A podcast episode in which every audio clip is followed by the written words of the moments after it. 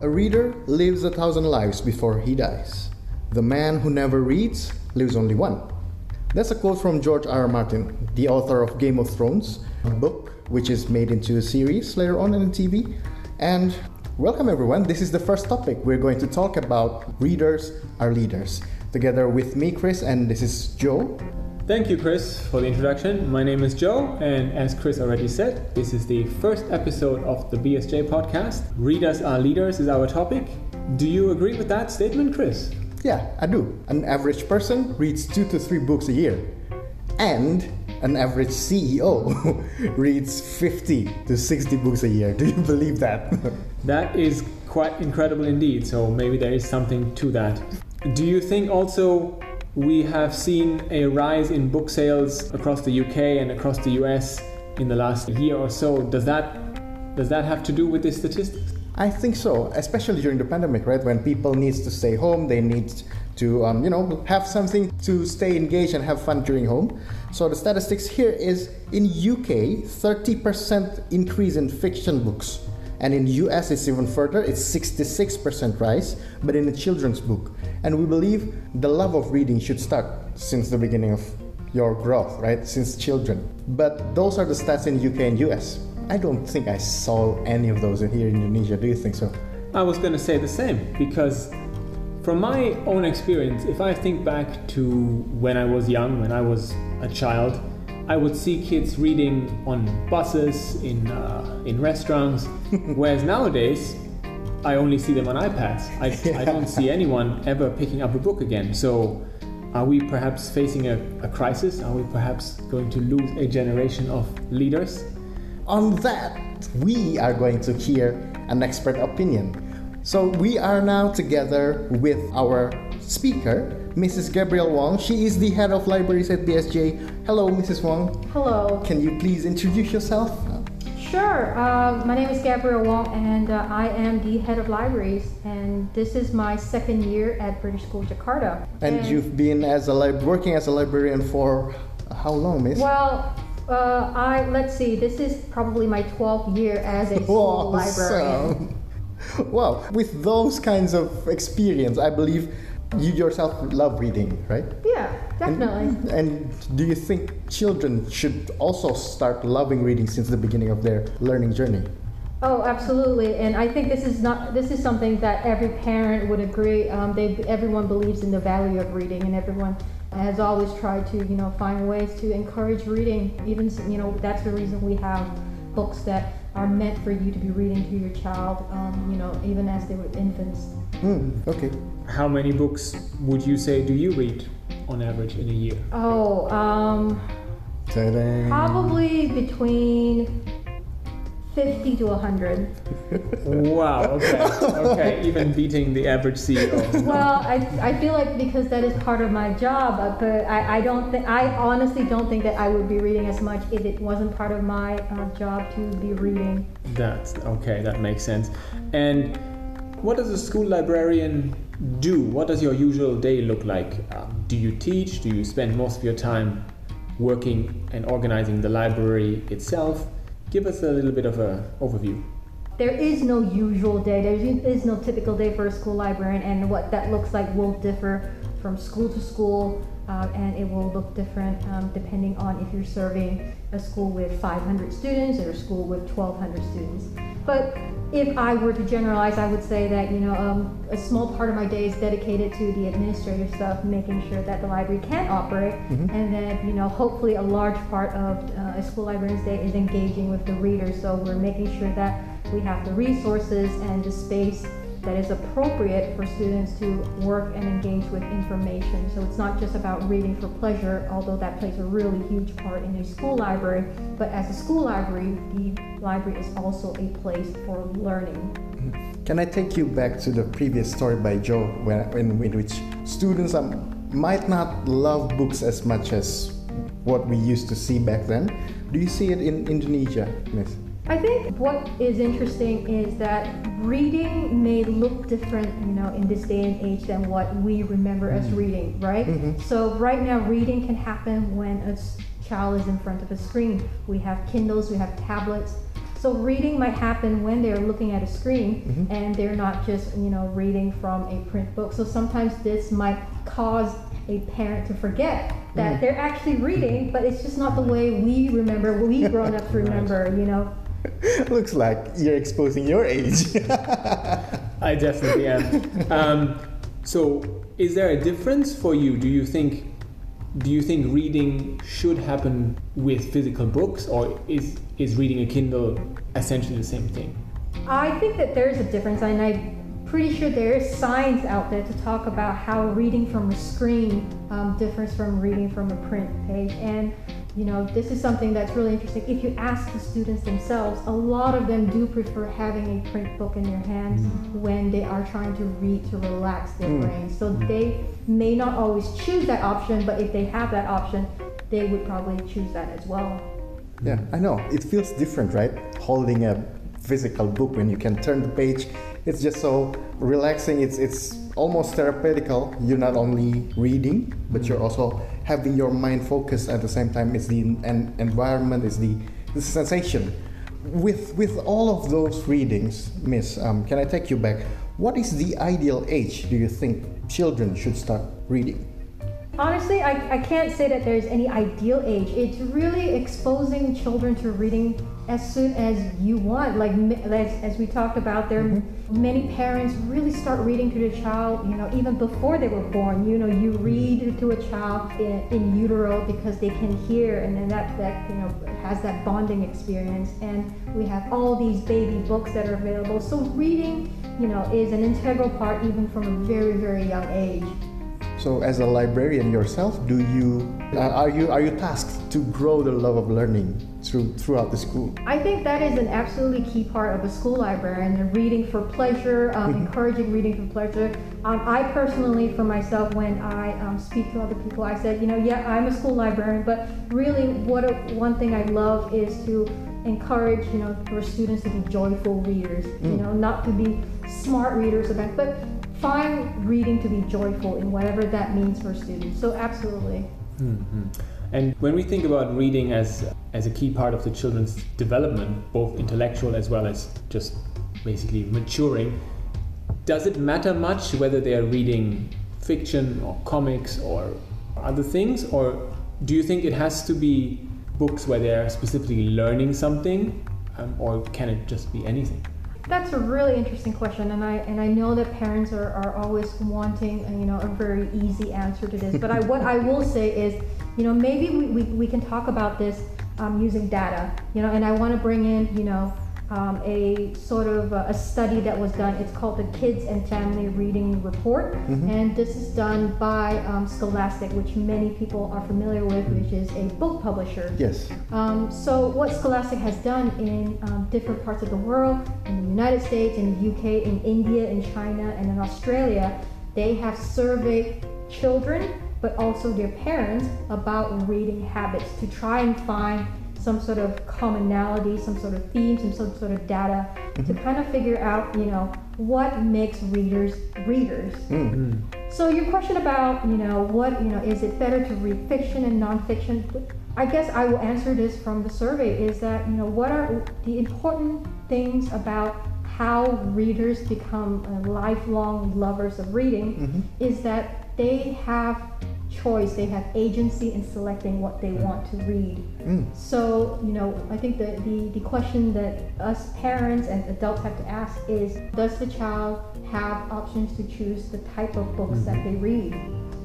So, what you're saying is, as a parent, if my child is essentially only reading comics and let's say fiction, I, I don't need to be concerned. This is Absolutely not. I think that, you know, a child will find their way, as they're growing, they will find their way around other options. And because they are in school, you know, it's my job as a librarian to help them explore those options. So if they are in a pattern where they're just reading the same types of books over and over again, mm-hmm. there's a reason for that. Your child might be, you know, it, it's it's very comforting to read the same things over and over mm-hmm. again. And I have to say, you know, because of the time that we're living in now, you know, with with a lot of stress for our child and all the trauma that we see in the world, it's okay to have something that's comforting to your child, you know, and that's something to help them grow really in order, you know, in order to, to, to find a time when they're ready to try something different.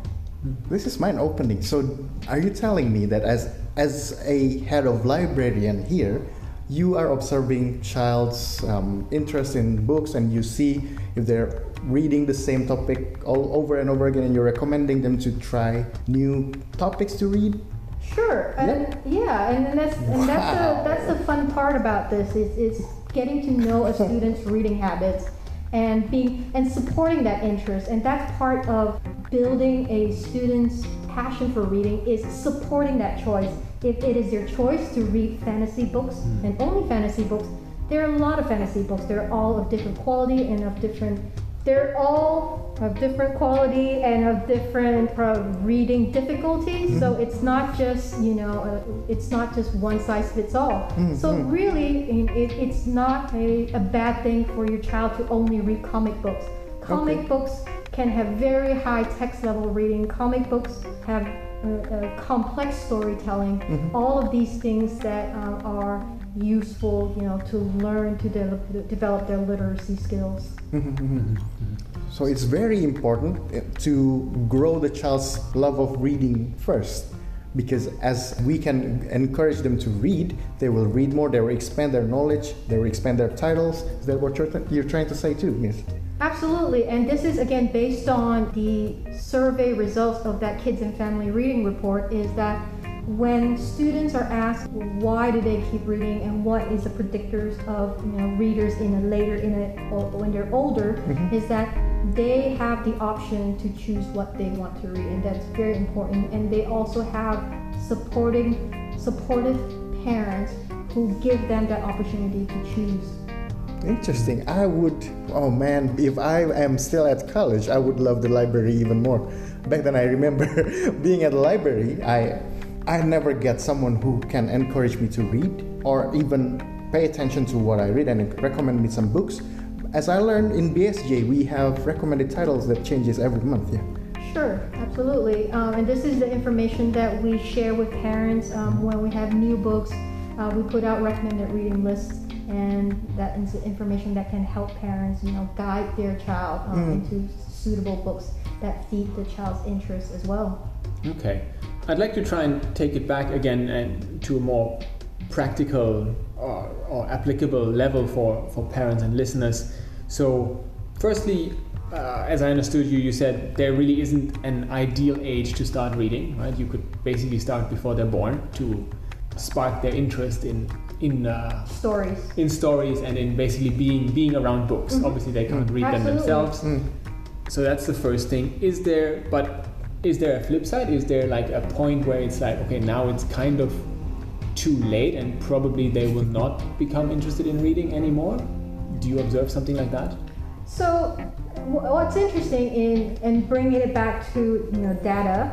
So the Kids and Family Reading Survey has found that across the world there is a consistent dip in frequency of reading by readers as they go up in in school age. So. Hmm. We see younger children in primary school read very frequently, Okay. and this dips um, as they move up to upper primary and onwards to middle school.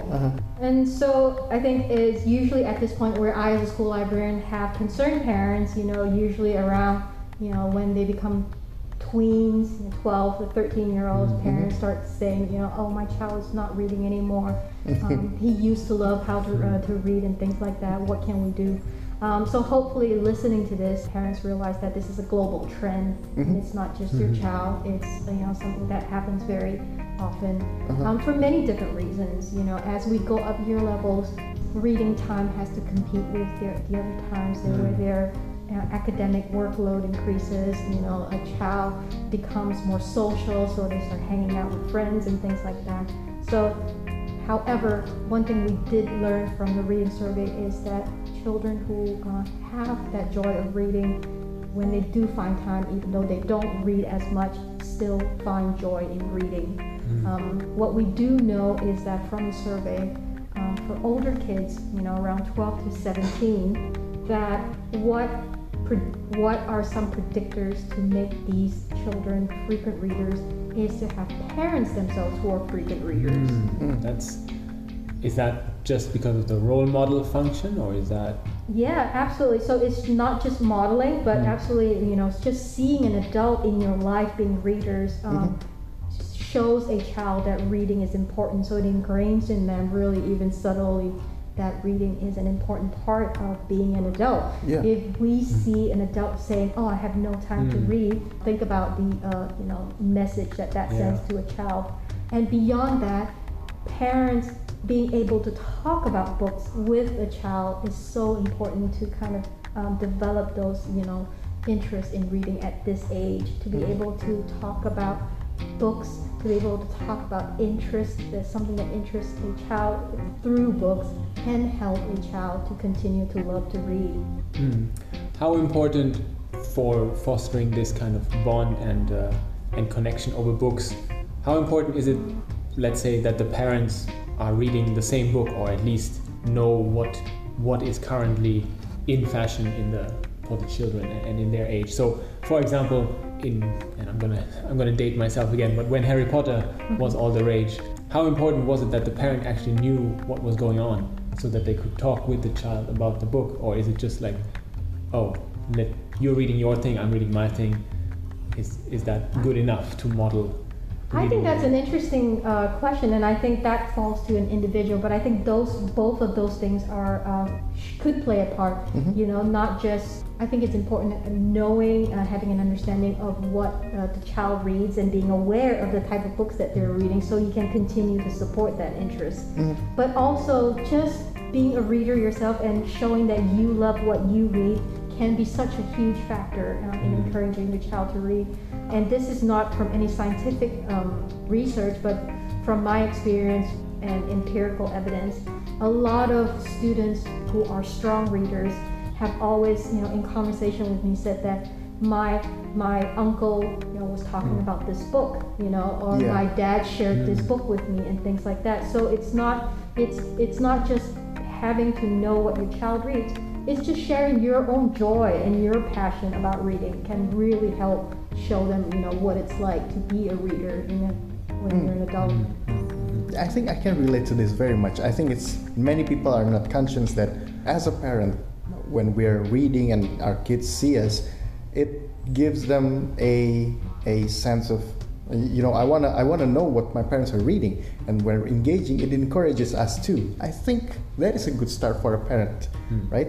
And I'm, I believe everyone has a book at home, and every children would love to, you know, be able to discuss. Maybe they're curious of what you're reading and Mm. one day they, they can be um, start to love reading just because they saw the activity. Again, coming back to the role modeling of the behavior, how important is it that the parents are reading books, or if I'm, let's say, if I'm reading a magazine, if I'm reading Economist or the Times magazine, something that also obviously takes my time away to to read. Is that kind of modeling the same, or is that kind of saying I'm reading the news and therefore you are reading your fiction, and that's not the same? I, th- I think we should absolutely place equal importance to Mhm. reading uh, the news uh, as important as reading fiction Mm. because we're talking about the enjoyment of reading and that can take on many forms. Agreed. And, and, and absolutely, I think reading news and reading period or reading magazines is Mhm. something that maybe that's something that we need to you know encourage younger kids Mm. you know to rediscover. I don't know if maybe you know this is a, a, a something of a random question. Do you remember reading uh, magazines that you enjoyed when you were growing up? Interesting. I, I mean, yeah. Growing up uh, in Germany, we had um, we had these magazines that were specifically for teens growing up. It was Yeah. either Entertainment magazines, perhaps? entertainment, Yeah. yes, about Sports, maybe? sports, football, film industry, that kind of thing. Yeah. And that's absolutely something that you know we can encourage students to pick up because I feel like because sometimes it can be challenging to you know read a full book. Mhm. You know there is you know value in appreciating reading the news and magazines. You know where you're learning something and you're feeding into your interest. Um, particularly if you're talking about you know younger readers. You know Hmm. gaming. They Yeah. love, you know, if we can have gaming magazines where we talk about Pokemon and Fortnite, Mm. feed that interest and, you know, find magazines that can, you know, help them learn about gaming and computers. Okay, okay. Maybe perhaps a little segue, but obviously being an international school, having children of various nationalities and, uh, and mother tongues at the school, how important do you think is it to be reading in the language of your school education, i.e., in English, or in your in your own language, so to say? Is there is there a difference in, in terms of what it does for your development, for your appreciation of, of reading, or is is it basically enough if they read essentially? Right. I think that a lot of the time when we are at in an international schools, there's a lot of emphasis where parent would like to see a child succeed in the language of instruction at the school. Mm. So oftentimes or sometimes that might take away time for a student to grow in their first language. However, I think as a, as a librarian, I have seen the importance of having a solid first language skill. So I recommend that you know students actually read in all the languages that they're speaking. You know, some children, you know, that's a wonderful thing about being in international schools is that some of us have more than one first language, Mhm. and I absolutely encourage reading in different languages. Yeah, that's great. Well, I think that was a really, really uh, insightful conversation, and uh, I think you have shared, you have clearly shared uh, your passion for reading and the importance of it. Um, and I'm not that I wasn't convinced before, but I am even more convinced now. Um, and my son, who is uh, seven years old and just beginning to read, um, I will definitely uh, try to implement all the things that you have uh, you have shared here today. So, Chris, do you want to help us wrap it up? Yeah, I think bottom line is we all we all believe that reading is not overrated. We can emphasize that reading is a breakthrough habit. Therefore, it's very important to us to start fostering the love of reading since um, we were young. And it's not too late. Even if, if you may be one of one of you who are listening who haven't read much books, it's still a good start. It's still a good time to start now because as we go back to the first quote, if you never read any books, you only live one life. And how boring could it be? Oh, that, that's an excellent, excellent way to tie it back up. so, thank you everyone for listening to this first episode of the BSJ podcast. If you enjoyed, if you enjoyed the show, if you got something out of it, we'd love it if you gave us a, re- a rating and a review. Do follow us on social media, British School JKT on uh, Instagram. Um, our website is bsj.sch.id. And do leave us a comment uh, on our Instagram about what book you are planning to read in the next 30 days. Thanks for listening and see you next time.